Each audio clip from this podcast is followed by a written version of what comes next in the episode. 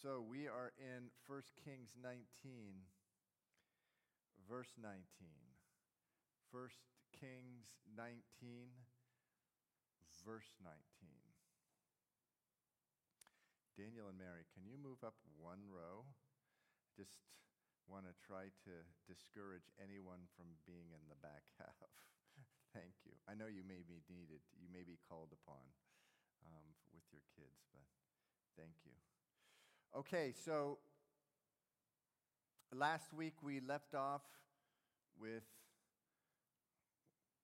it's one of the most dramatic stories in the Bible where Elijah calls fire from heaven and the fire comes down and consumes the uh, the fire comes down and consumes the um, the sacrifice that uh, Elijah put um, put together, and this is after 450 prophets of Baal were uh, put there offering, and there was kind of a showdown between Elijah and the 450 prophets of Baal, and they cried all day to, to their gods, and they cut themselves. They uh, just made a huge, huge scene, and nothing worked.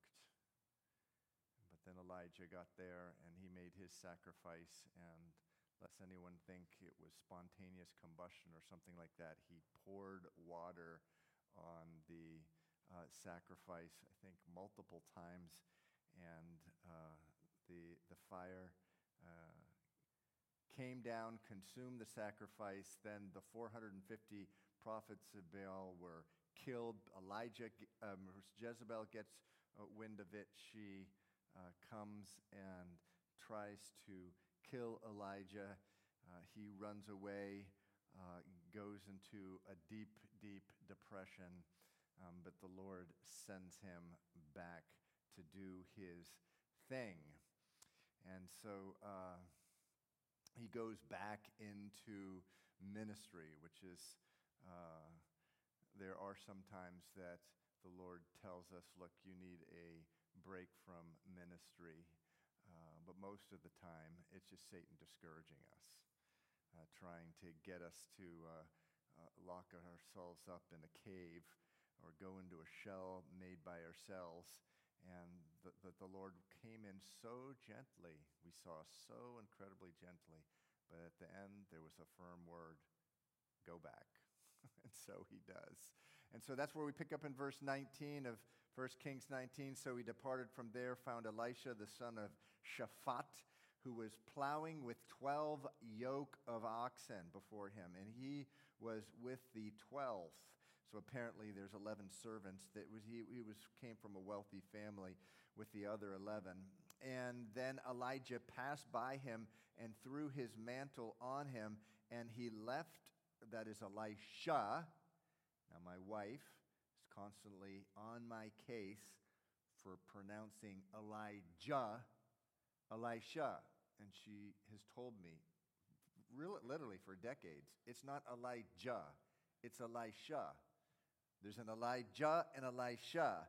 So it, it, it, it says that um, he, Elisha, left the oxen and ran after Elijah and said, Please let me kiss my father, my mother, and then I will follow you. And he said to him, Go back again, for what have I done to you? So Elisha turned back from him and took a yoke of oxen and slaughtered them and boiled their flesh using the oxen's equipment and gave it to the people, and they ate. Then he arose and followed Elijah and became his servant. So, one of the things when uh, Elijah was pouting in the cave uh, that the Lord had told him to do, among other things, was to anoint his successor. Uh, and now Elijah, by no means, is going to go off the scene. He's going to be doing a bunch of stuff. But uh, uh, this is the first thing that he does. I think Elijah is a very comical guy. At the end of verse 19, it says he passed by him, threw his mantle on him. The mantle was a, some kind of cloak of authority, meaning it was um, almost like you see some priests and things like that who they, uh, or people who have a garb of authority on them. uh, still to this day, there is no priesthood anymore. anymore. There shouldn't be. Jesus is now our high priest, but some insist on, uh, even in the Christian faith, insist on calling themselves priests. But um, you, you, you, they have a mantle of authority. And so this is the same thing. He had some kind of, of garb, so he just throws it on Elisha and just keeps on walking. You know, he just keeps on walking away. It's like you're the you're taking my place, and um, he, he, starts going away. And then in verse twenty, it's like what, what, what's Elisha knew what had happened, so apparently the Lord had been preparing this man's heart and he runs after him. He goes, Wait a second, let me say goodbye to kiss my father and mother um, g- goodbye. And, and Elijah says to him, Go back. What have I done to you? Am I telling you you can't do that? You're, you're a free man. Do what you want. and so um, he goes back and um, has. Uh, uh, actually has a, has a goodbye, throws a goodbye dinner for, him, for himself. Uh, and uh, and then we'll see he's going and then he's going to go and follow elijah now some people uh, they do ask me uh, that um, they, they will read this story and it's in luke 8 or luke 9 um, which is uh, one of my wedding one of my wedding uh, sermons where jesus uh, a man comes to him jesus says to a man i'll follow me and the man says back uh, well, let me first go bury my father. And Jesus said, let the dead bury the dead. You, um, you know, you go proclaim the kingdom of God. And, and, you know, how do you make these consistent? It's all in the heart. it, it, it really is. And uh, uh, in the case of, um, in that case, in Jesus, I believe that's Luke 8 or it's Luke 9. Um, what was what was really going on there was the man's he, he, he was just being held back because uh, something to do with his family. Let me go bury my father. His father may or may not have just died. Some people think um, he had not just died, uh, that was an, but that was an expression in the Middle East. Um, others, um, I would be one, say he had died, but in, in this particular instance, the Lord just spoke to him. He's not creating a law uh, he's not creating a law at all that no one can go to their fa- father's burial, but at that moment, uh, uh, Jesus was calling him there. Whereas here, Elisha was just honoring, the Bible says, honor your father and mother. As a general rule, you want to go to your parents' funeral because the, there's a, one of those commandments that's really important, and it's the only one with a promise. so you better honor, uh, uh, um, um, honor your father and mother that things may go well with you in the land, it says in that commandment. And so, uh, unless you're getting a real specific word from the Lord, you need to honor your father and mother in that way. So, anyway, Elisha uh, has a goodbye dinner for himself. He, he I, I, love the fact that, number one, he's called and he's just a worker. He's not in a a Bible school or a seminary, or there's a school of the prophets at this time. He's just a guy who is working with his hands that the Lord had been preparing. Um, but then I just love the way that he uses the oxen's equipment. It's a way of saying, That's it. For the rest of my life, I'm, I'm going to be serving the Lord in a new way. Your job, by the way, is a full time ministry. It is. Don't think uh, what I do is any more spiritual than what you do. Your work is a full time ministry. But from time to time, the Lord will call someone uh, to be a church worker or something like that. And that's essentially what's going on. He's, he, he, he, he, he understands the temptation of maybe going back to his work, so he just burns his instruments. He burns them. And then he follows um, Elijah. Did I get that right? Elijah? All right. Uh, 1 Kings chapter 20. Now, Ben Hadad by the way, this is another one of those chapters uh, that you read. If you read it when you read it for the first time, it's like, what in the world is this? So hope you're ready for this chapter. There's a, there's a number of them in 1st and 2nd Kings. Now Ben Hadad, the king of Syria, gathered all his forces together, 32 kings were with him with horses and chariots, and he went up and besieged Samaria and made war against it. And so uh, Samaria kind of uh, is uh, the northern kingdom. The, remember, it's the northern ten tribes. Verse 2 Then he sent messengers into the city to Ahab, king of Israel, and said to him, Thus says Ben Hadad, Your silver and your gold are mine, your loveliest wives and children are mine. Meaning, when he comes in and he, what he is saying is, when I over, when I come in and defeat you in battle, I'm taking your loveliest wives and I'm going to make your wives and children, um, uh, rather, your children slaves. And the king of Israel, this is Ahab, answered and said, My lord, O king, just as you say, I and all that I have are yours. This is Ahab who, um, every once in a while, we'll see Ahab do um, uh, something admirable. We sort of kind of will later in this chapter, but here he, he basically doesn't have a spine. I'd rather have, um, I'd rather uh, to, say, to spare my life, I'd rather just give up the um, give up my wives and my children. I don't want to die. So um, he was more or less a coward, but every once in a while um, he comes through. We'll see that later on the chapter. So eh, he just wants his life here. Verse 5 Then messengers came back and said, So Ben Hadad, this king of Syria, uh, heard what, um, um, heard what uh, Ahab had answered.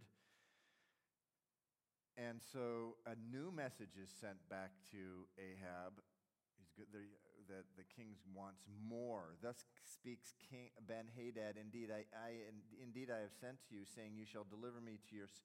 Uh, deliver me your silver and gold, your wives and your children, but I will send my servants to you tomorrow about this time, and they shall search your house and the house of your servant, and it shall be that whatever is pleasant in your eyes, they will put in their hands and take it. So he's basically saying, I'm just going to go in and I'm just going to ravage the land and take whatever I want. But hey, if you still want to be my king, we'll see here, um, there are many, many kings underneath Ben Hadad. I think, what's the number? We'll see it. It's something like 32 or something like that.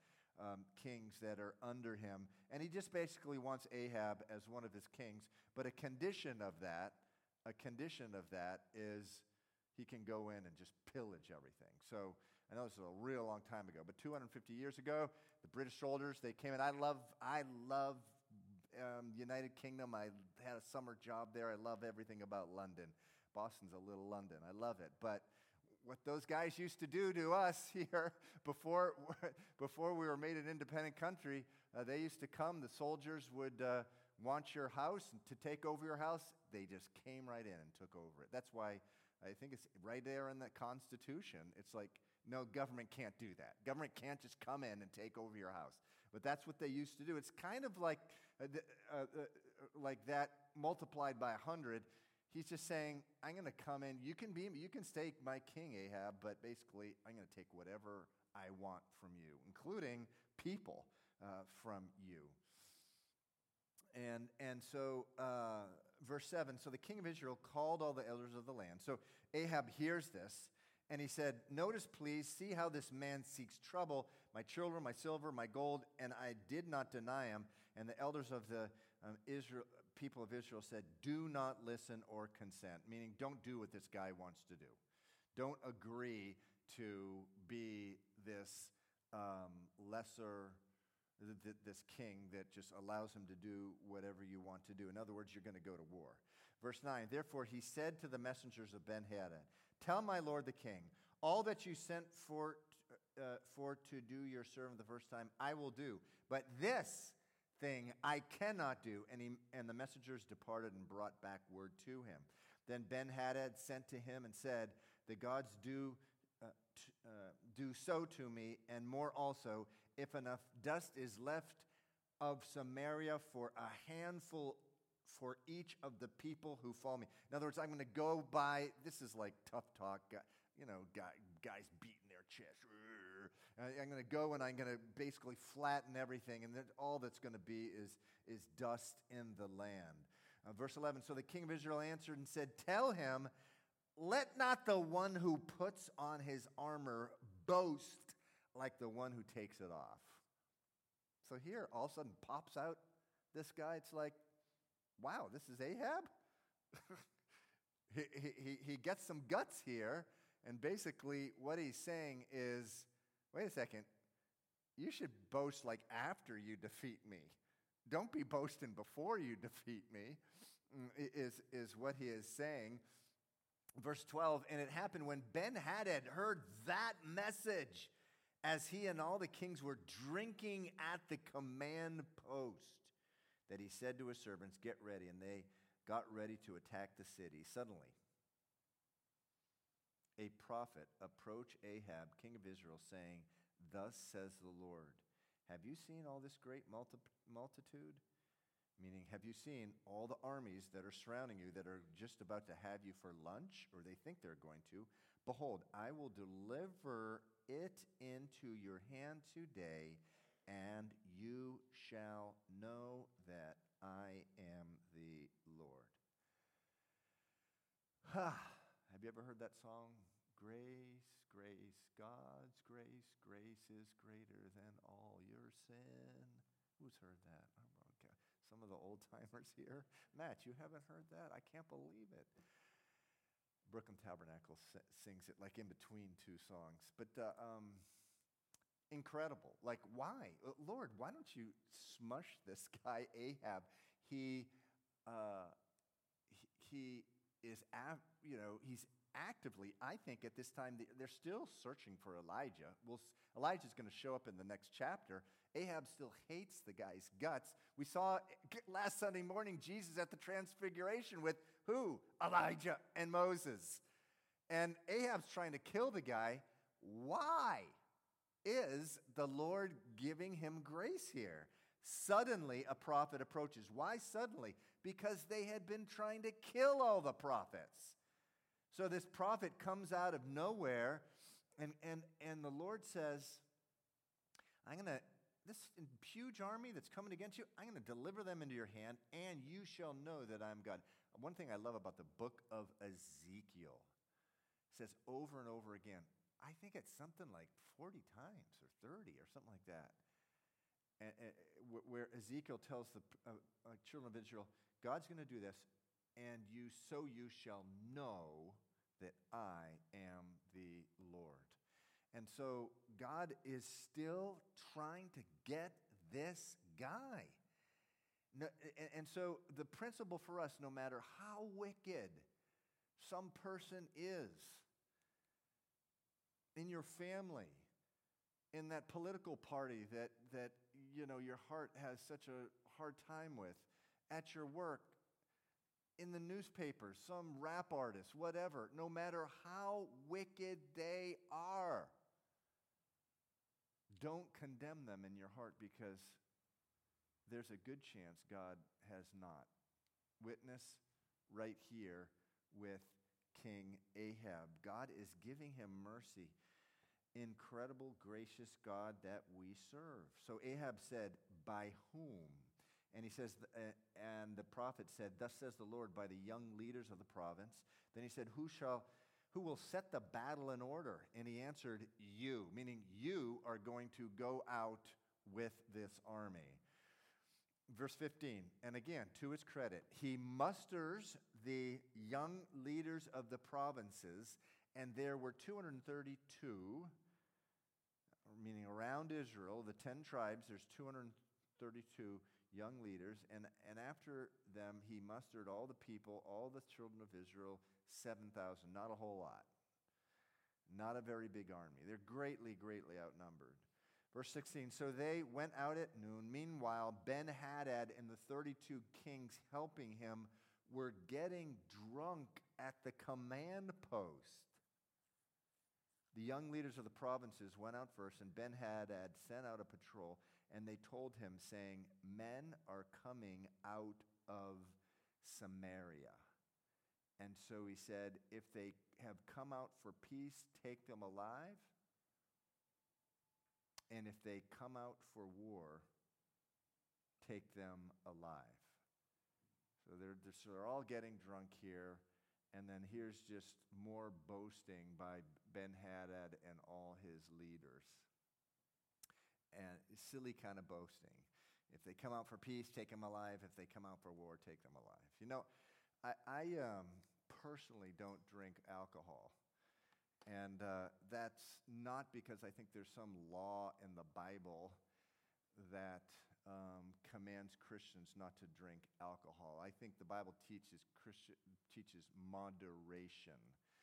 I believe that's what Christians, I believe that's what Jesus practiced. I believe that um, that's the best thing for the body of Christ, moderation. However, Romans 14 says if someone is going to be so offended that you drink, then don't drink. So that's why I don't drink, because there's a lot of people who can't deal with a senior pastor who drinks. And so I think most of our leadership, uh, the elders, um, don't drink. And, uh, um, but the Bible does say for, for folks who, who do drink, Romans 14 says, you better be careful who you're drinking with. If anyone has an issue, with you drinking, either they have an alcohol problem when they see you drink, it's going to make them go get drunk, or they're going to be so stumbled and upset that you drink that it's just going to cause a, a, big war. Don't drink. But, but uh, so, so that's the standard. But I remember, you know, for the first time uh, w- when I was um, a pastor, and I also had a secular job. I worked for a, a large corporation, and I would go to these places where everyone's getting drunk. And and there was such a feeling of power when I went in there with no alcohol in me, in, in a good way, in a very good way. I don't know if any of you have ever experienced this.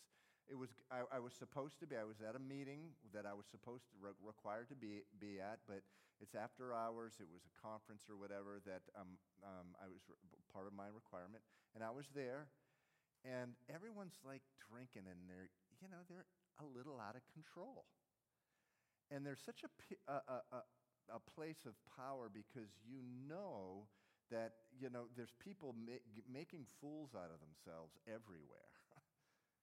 and you're just there living for the Lord, and it's like, wow, people are seeing this. They're noticing it. They can notice someone who's really, um, you know, living out a, a, a, righteous life. And again, I have no problem with a Christian who's in there. They're having uh, one drink. They're not going much over that. It, and and they're, they, they, they are practicing moderation. I'm just making the principle that, and we see it from this tr- chapter, that drinking outside of moderation, um, you're going to be doing stupid, foolish things, saying dumb things, and possibly following, falling into to fornication or getting, uh, getting into a fight. It's just that's what alcohol uh, does to people when, it's, when, when you just go, when you cross that line. And, um, and, and, and living by the Bible, either, either you know, it's moderation or understanding that it was, you know, for your life, you're not drinking. There's such a, it's such a place of safety in situations like this where you're going in and everyone's uh, making fools of themselves, saying stupid stuff, it's a safe place. And so here, here, here they're all drinking. So the enemy is drinking and putting themselves really in a lot of danger because they're going to go, they're going to be going out against the living God here. And verse 19 says, Then these young leaders of the provinces went out of the city, and the army which followed them, this is the Israelites, Verse 20, and each one killed his man, so the Syrians fled, and Israel pursued them, and Ben Hadad, the king of uh, Syria, escaped on a horse with the cavalry. Uh, when the king of Israel went out and, and attacked the horses and chariots and killed the Syrians with a great slaughter, and the prophets uh, came to the king of Israel and said to him, Go, strengthen yourself, take note, and see uh, what you should do, for in the spring of the year the king of Syria will come against you. Then the servants of the king of Syria said to them, uh, their gods are the gods of the hills. Therefore, they were stronger than we, but if we fight against them in the plain, surely we'll be stronger than they. So do this thing dismiss the kings, each from his position, and put captains in their places. And you shall muster an army like the army that you have lost, horse for horse, chariot for chariot. Then we shall. We will um, fight against them in the plain. Surely we will be stronger than they, and he listened to their vo- voice and did so.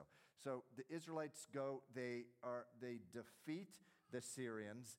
The Syrians go back and they, uh, and the, the, the, the king uh, goes to the false gods and say, hey, what happened?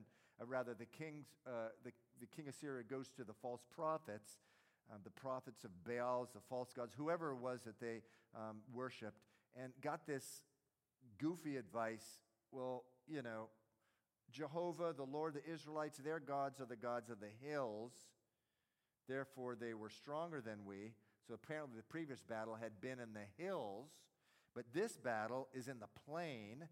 So we'll beat them because this God doesn't, you know, he can't defeat someone who's in the plains. Uh, he can only defeat him in the hills. You know, I'm uh, really, really uh, strengthened just by memorizing different psalms and and and being in the. i have always been a psalms junkie. I love I love Psalm 139. It says, "Where can I go from your spirit, or where can I flee from your presence? If I ascend into heaven, you are there. If I make my bed in hell, behold, you are there. If I make the wings of the morning and I dwell in the uttermost parts of the sea, even there your hand shall lead me, and your right hand shall hold me. It says, even there, no matter where you go. He's not the God of the hills. He's not the God of the plain. He's not the God of the mountains, of the oceans. He's the God of the universe. And so, um, it, it, it, whereas at this time, they, the gods were localized. By this time, Israel knew that this was the God of the heaven and, uh, and, and the earth. Now, unfortunately, in the north, they had forsaken the Lord. God's being gracious to him here. But uh, how amazing and wonderful to have a God of the universe. Doesn't matter whether you're on a hill or an ocean, no matter where you are, you can call upon the name of the Lord, uh, and, and um, he's, he's with you. He, we're more than a conqueror for him, um, because of him who loved us. But here, you know, this is a tragic verse, I think I underlined it at the end of uh, verse 25. And he listened to their voice and he did so, meaning this nonsense about Jehovah being a God of the hills and not a God of the plain. Oh, you know, that sounds right. Oh, yeah, okay, yeah, I get that. And so he listened to them and he did so. And he's going to regret it, meaning he's going to muster an army and fight them in the plain, and he's going to get his tail whooped is what's going to happen. Verse 26 So it was in the spring of the year, Ben Hadad mustered the Syrians and went up to Aphek to fight against Israel. And the children of Israel were mustered and given provisions, and they went against them. Now the children of Israel encamped before, encamped before them like two little flocks of goats, while the Syrians filled the countryside. Man, we can't have enough of these stories like Gideon in the Bible, where Gideon was, what, 150 and he was against 120,000 Midianites. We cannot, pause. it's like having communion. People ask, why do we have communion so often?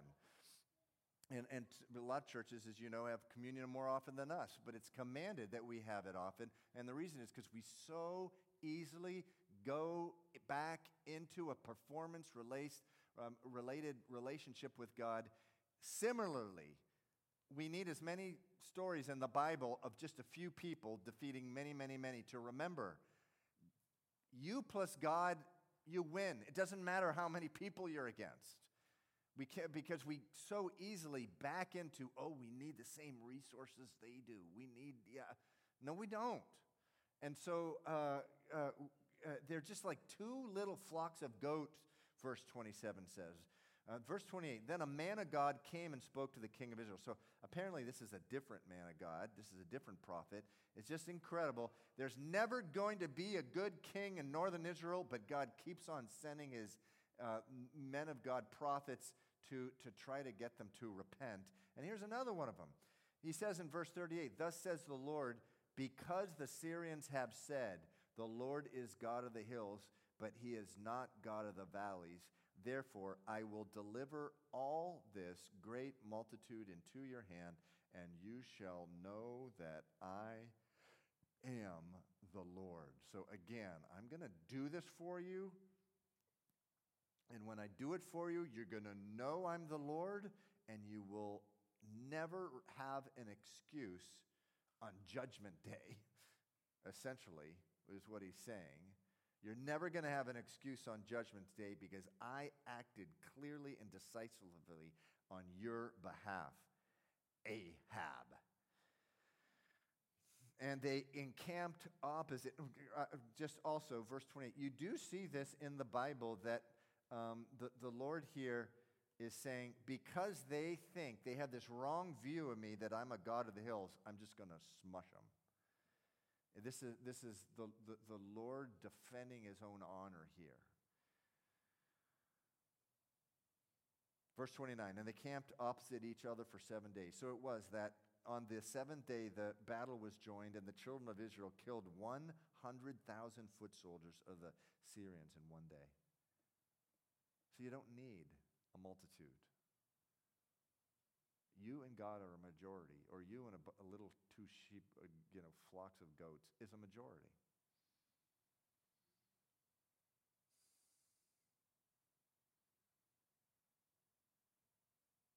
Verse 30, but the rest fled to Aphek into the city. Then a wall fell on 22,000 of the men who were left. This is a miracle. So the enemy fled into some city, and then they thought they were safe, and a wall fell on them. 22,000 died. Ben Hadad, this is the wicked Syrian king, fled and went into that city into an inner chamber. Verse 31. Okay, from here, the rest of the chapter, things get really interesting.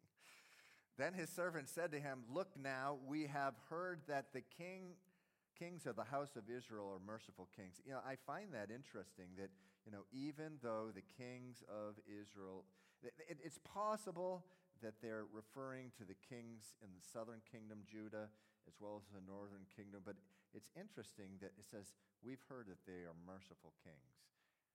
They had this concept of mercy that they didn't see in other kings throughout the world. And, and we know that when um, Moses, the second time he really asked God what his name was. The first time God answered, I am who I am. The second time in verse 30, uh, Exodus 34, verse 5, it says, The Lord descended in the cloud and stood with him there and proclaimed the name of the Lord. And the name that he proclaimed for himself to Moses was the Lord God, merciful and gracious, long suffering, and abounding in goodness and truth keeping mercy for thousands, forgiving iniquity and transgression and sin, but by no means clearing the guilty. So God is a merciful God. And, and the word had gotten out, even amongst the enemies, that this is the God these kings follow. He's a merciful God. And so these guys went to the king. He's in hiding. He says, Hey, you know, we've heard that um, the kings of Israel are merciful. Middle of verse 31. Please let us put sackcloth around our waist and ropes around our head Go out to the king of Israel. Perhaps he will spare your life. So, this is quite a scene. This is all the enemy generals and stuff. Verse uh, 32 They wore sackcloth around their waist and put ropes around their heads and came to the king of Israel and said, Your servant Ben Hadad says, Please let me live. They're begging for the king's life. And he said, This is Ahab. Ahab said, Is he still alive? He is my brother. Not good. Not good. This is, this is Ahab backsliding here. This is Ahab backsliding. And we'll see between now and the end of the chapter what I'm talking about there. Now, the men who were watching closely to see whether any sign of mercy would come from him, they quickly grasped at this word and said, to, and said Your brother Ben Hadad. So he said, Go bring him. Then Ben Hadad came out to him, and he had come up into the chariot. This, is, by the way, is a man who had killed many Israelites, had tormented Israel, had, had been a nemesis to Israel. He was an enemy, he was a God hater. And Ahab's inviting him up into the chariot. And this is like someone who just loves to sort of consort with like famous people, however wicked they may be. It's like, oh, now I'm one of them, you know, sort of thing.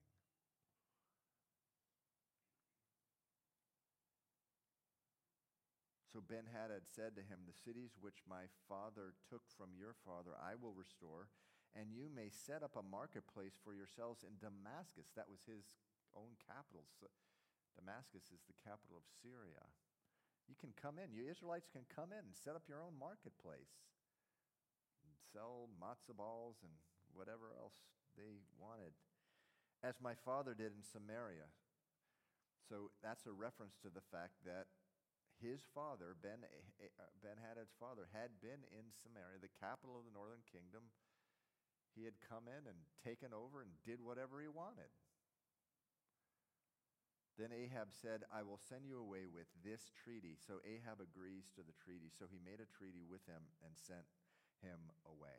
Okay, verse 35. Buckle your seatbelts. Now, a certain man of the sons of the prophets said to his neighbor by the word of the Lord, Strike me, please. And the man refused to strike him. And then he said to him, Because you have not obeyed the voice of the Lord, surely as soon as you depart from me, a lion shall kill you. And as soon as he left him, a lion found him and killed him. Oh my.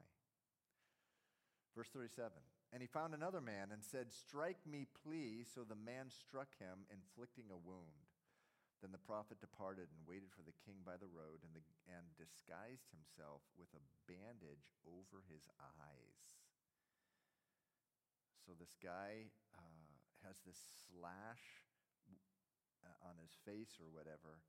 He puts bandages around himself and he's waiting for the king to pass by. Now, as the king passed by, he, the prophet, cried out to the king and said, Your servant went out into the midst of the battle, and there a man came over and brought a man to me and said, Guard this man if by any means he is missing, your life shall be for his life, or else you shall pay a talent of silver. So he says to the king, This is like a story. This is a little bit like Nathan coming to David with a story. You remember that story. There was a rich man who had many sheep, and he had a visitor, and, but he went to the poor man who had one sheep and took it from. It's the same kind of thing that he is doing with Ahab here. And the story that he's, he's telling him is essentially I was in battle and I was supposed to take care of a prisoner. An officer came to me or whatever, gave me a prisoner, and said, Guard this man, and if you miss him, you're going to have to die yourself, or else you'll pay a talent of silver, which is 75 pounds. Verse 40 While your servant was busy here and there, he was gone, M- meaning this prisoner that I was supposed to guard escaped. Remember, this is kind of like a parable, it didn't really happen. Then the king of Israel said, So shall your judgment be. You yourself have decided it. So the king said, just like David said, Kill that man who stole uh, to Nathan. He said, Kill that man who stole the sheep from uh, the, the, the poor man who had just one sheep. This same exact thing or similar thing here. So you're going to have to die. You're going to have to pay 75 talents of silver, which undoubtedly didn't have, which means he was going to have to die.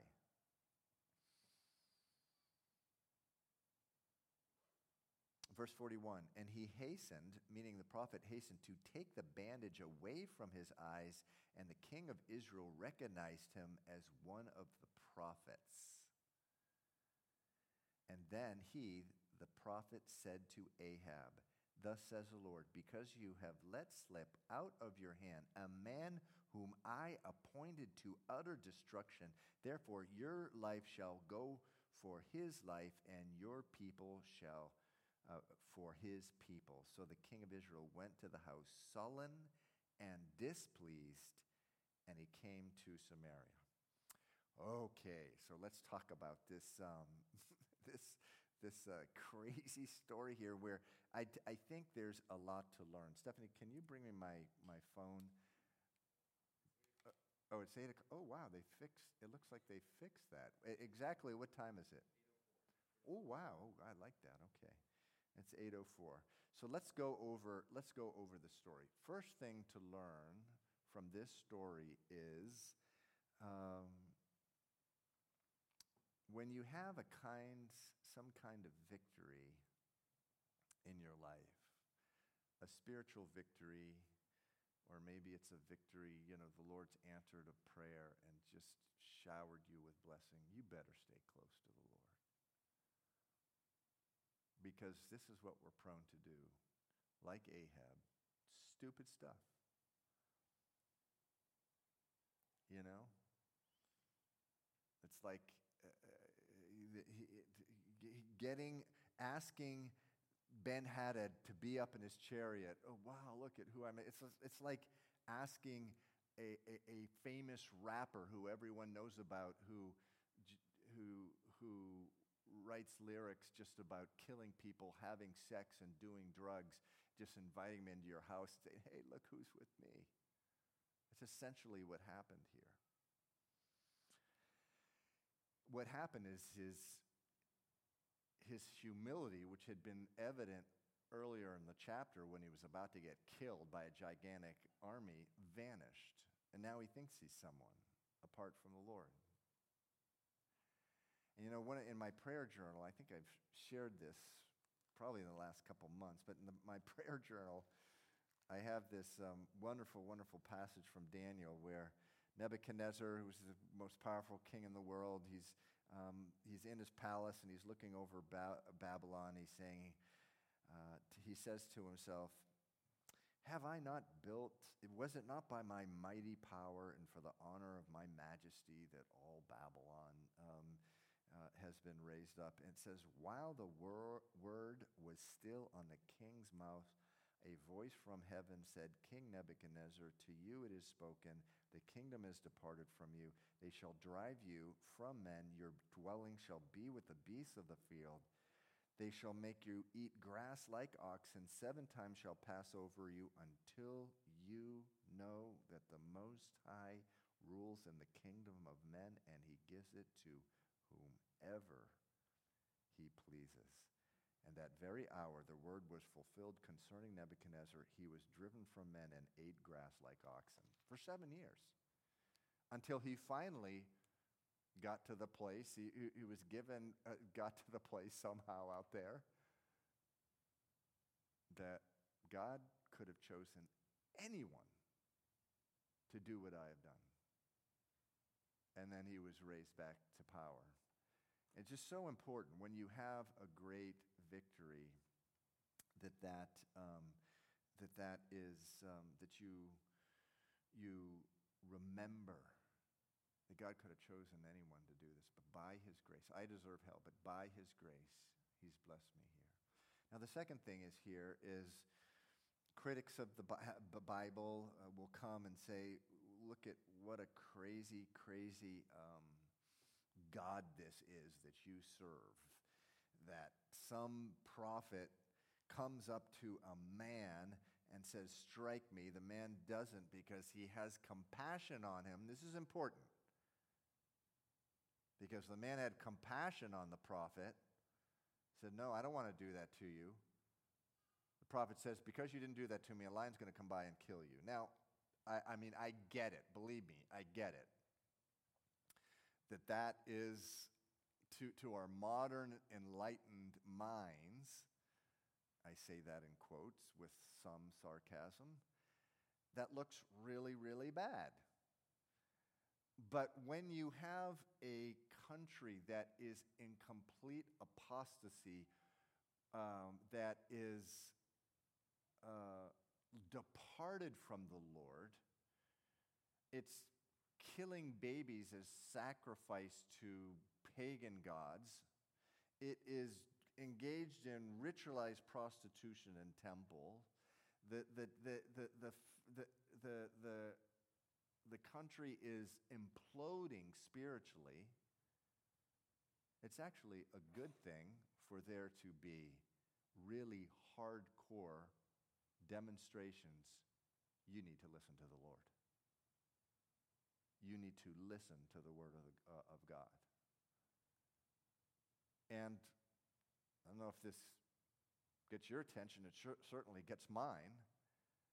And, and, and so, by the way, almost all scholars believe that when the prophet went to his neighbor, his neighbor was in the school of the prophets. There was, and we'll see this also in, I think, in the next chapter, there's these things called the school of the prophets. And so he said to his neighbor, meaning another prophet, um, and the prophet ref- refused. And, and so a lion found him and killed him. So he says to another man, Strike me, please. And so that guy was like, I don't, I saw what just happened to this other guy. And he strikes him. Very strange thing. And then the prophet bandages himself, waits for, um, waits for Ahab to, to come. And when Ahab uh, sees him, he tells him this kind of parable like thing. He goes, I was told by uh, a commanding officer to guard a man and he'd get let go, and, and the penalty is basically is my life. And Ahab says, Okay, you got to die. Because there's no way he had 75 talents of silver. And then he takes off the bandage. Ahab realizes, oh, this is a prophet coming against me. The prophet says the same thing is going to uh, happen uh, to you. And so uh, I think there is a tremendous lesson here for us. And it's a very hard lesson. Uh, and it's that sometimes love has to be tough. There's, there's, a, um, there's a verse in Philippians chapter 1, verse 9, and would that you would pray this for you and me, yourselves and me, and everyone else at Calvary Chapel all the time. Philippians 1 9, Paul prays for the Philippian church I pray that your love abounds more and more in knowledge and discernment. So follow me now. I'm, I'm, I'm going to get around to this. Love, oftentimes, too oftentimes, is there, there's, there's no discernment in the body of Christ with love. There's a lack of discernment with love. Uh, let me just give you, um, let's just let me give you an example. I mean, uh, so, uh, this is the, here's one that I deal with a lot. A child is in rebellion. A teenager's uh, or, or, or someone in uh, late teens is out, off just living the life as a hellion. They get arrested, bailed out by dad, their Christian dad. Well, I, I'm, I'm merciful. I got to be merciful. Aren't Christians supposed to be merciful? Kid goes out to do it, do it, does it again, bails him out again. Gets, goes to prison again, bails him out, goes to prison. and the, the, by the way, people come to me with this. And the first thing I say is, don't bail him out anymore. What you're doing is not loving. Same thing in ministry. From time to time, someone will, you know, some guy, someone's teaching the Word of God at our church and they fall into pornography. They got to step down from ministry. I can't have someone in pornography and then, and, and then out teaching the Word of God. It's not because uh, it, it's not because I don't like them. It's because I do like them. Listen, you got to back off and back out of ministry, this particular ministry, and you just got to worship the Lord and you get to see because you're loving something more than Jesus and you're putting the whole the whole church at risk. And by the way, if that's you, please, please just come forward. Uh, uh, uh, that's, my history as a new believer was, was pornography. I totally get the shame and, and, and, and, and this kind of thing, but, but we can't have that kind of leaven in the body of Christ, but yet I get criticized for it, you know, when someone steps down, oh, can he be merciful, this kind of thing. What did it, why, did, why was this particular thing done with Ahab? to show Ahab you thought you were being merciful because Exodus 34, 6 and 7 does say God is a merciful God. And as a general rule, we're merciful people. But letting Ben Hadad go was a lack of discernment. Philippians 1, verse 9. I pray that your love abounds more and more in knowledge and discernment. Don't be calling mercy and love something which is just enabling other people to sin or something that's putting the whole church in danger or something that is putting at, at, at risk the body of Christ. Here, here, he's putting at risk the nation of Israel by letting this man live. And so that's the reason um, for this, this, this, this story here, this crazy, crazy story. Number one, the Word of God is serious, and we need to have a fear of God, a healthy fear of God. Number two, yes, God is merciful. But let's be merciful with discernment and with love. So, so important. I'm going to close there. The, the next chapter, Naboth, is going to require way more time than we have uh, we, we, in the remaining time, where um, Naboth has a great vineyard right next to Ahab's palace. Ahab likes it. Naboth says, No, I can't give it to you. It's against the law of Moses. Jezebel finds out, has him killed, and God is very displeased. We learn a lot about the character of the Lord in the next chapter, as we do in every chapter. But why don't we go uh, to a time of prayer? Uh, Jillian, can, do you mind doing an instrumental just on the, uh, um, on the keyboard while we pray here? So, what I would like to pray, this, this thing about love, actually, if you can break up into little groups of four and five and open your Bible to first um, to Philippians 1 9 and just pray that prayer for yourself and our church. There is a problem in the body of Christ today with, I, I, I, I call it um, churches or leadership which degrade the love of God into granddaddy love. What is granddaddy love? Granddaddy love is, you know how granddaddies are. I'm, I'm, well, maybe you don't, but I have a little experience now. You look at your grandkids and they're doing real naughty things, and you just kind of smile and do nothing because it's not my business to be disciplining my uh, grandchildren. and that's the view that people have of the love of God in many churches now. You can't be too, you know, don't be too, too tough on sin and that kind of stuff. That's just not really, you know. And uh, unfortunately, that's why so many churches are weak because of this distorted view of God. Let your, let your love abound more and more in knowledge and all discernment. There's a couple other things in that prayer. It's a great prayer find prayers in the Bible pray them for yourself. Pray, pray them for me, please, and the, and the leadership of our church and, and our church in general. Philippians 1 9. So, um, uh, Jillian, if you could uh, just play an instrumental for us, we can uh, get into groups of, of three, four, and five and just open it up to Philippians 1 and, and pray it or anything else that um, it stirs your heart. Let me just close in prayer and then can gather into prayer groups. Father, we just thank you um, for the Word of God. We thank you for uh, what we've read tonight. We ask for help, Lord, to stay in a place of humility. There may be someone in here who's experiencing a victory. And oh, how we love those victories, Lord, spiritually, but also just like uh, blessing victories where you just bless us tremendously.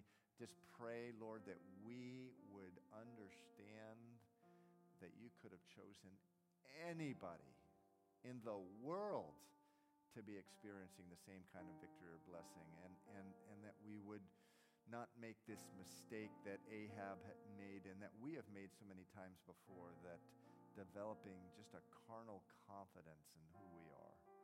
Father, keep us humble.